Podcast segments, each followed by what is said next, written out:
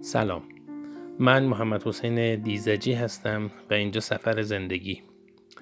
در این پادکست می‌خوام درباره یک شخصی با شما صحبت کنم که بیش از اینکه چهرش و حتی اسمش برای افراد آشنا بشه برای خیلی ها صداش آشناست.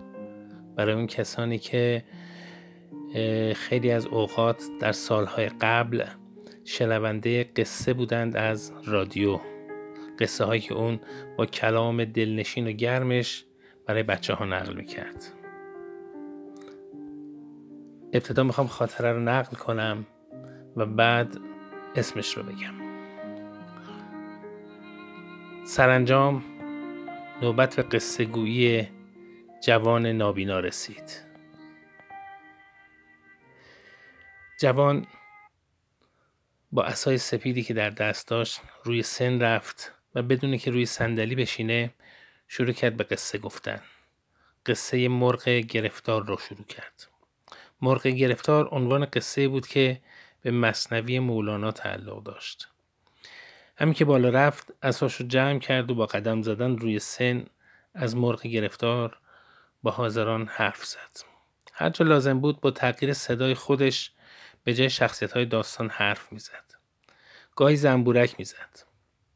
و گاهی با یه نایلون ساده کیسه فریزر صدای بلبل رو به خوبی تقلید می‌کرد.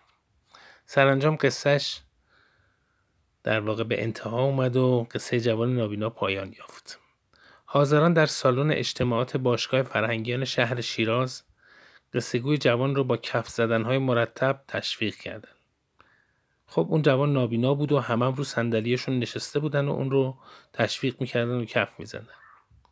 من جلو نشسته بودم و به اقتضای کارم چون برای خبر اون مراسم اونجا بودم و عکاسی هم می‌کردم شروع کردم به عکس گرفتن. تو اون لحظه دقت کردم در کل سالن تقریبا فکر می‌کنم فقط یک نفر بود که تو سالن بعد از اتمام قصه گویی سر پا واستاد و شروع کرد تشویق کردن. به محض اینکه قصه گویی امیر سلامی این جوان خوشسوق اما نابینا. حالا یا کمبینا تموم شد. اون از جاش بلند شد و به صورت ایستاده شروع به تشویق کرد. همونطور که قصه گوی نابینا رو تشویق می‌کرد بلند بلند هم اون رو تحسین می‌کرد. من در این لحظه ازش عکس گرفتم. یعنی یه عکسی الان دارم که یک سمت عکس روی سن جوان نابینا ایستاده و یک طرف دیگهش این بانوی بزرگوار ایستاده و داره تشویق می‌کنه. این بانوی بزرگوار کسی نیست جز خانم مریم نشیبا. مریم نشیبا می‌تونست بنشینه مثل همه افراد دیگه و دست بزنه و تشویق می‌کنه.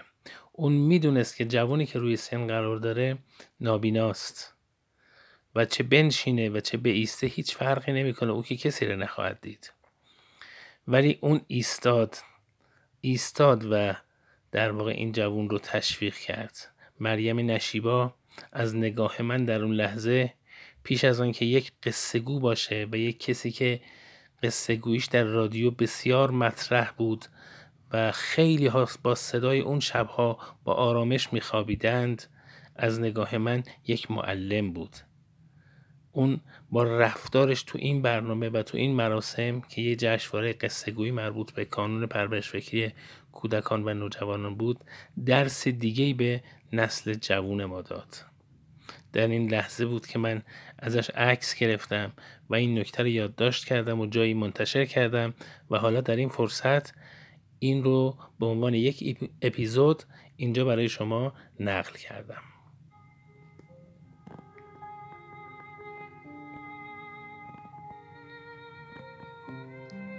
باشد که همیشه خوبی ها رو ببینیم و اونها رو برای دیگران نقل کنیم تا خوبی ها و رفتارهای انسانی بیش از پیش تو کشورمون برقرار و پایدار بمونه. شاد باشید و سلامت انشالله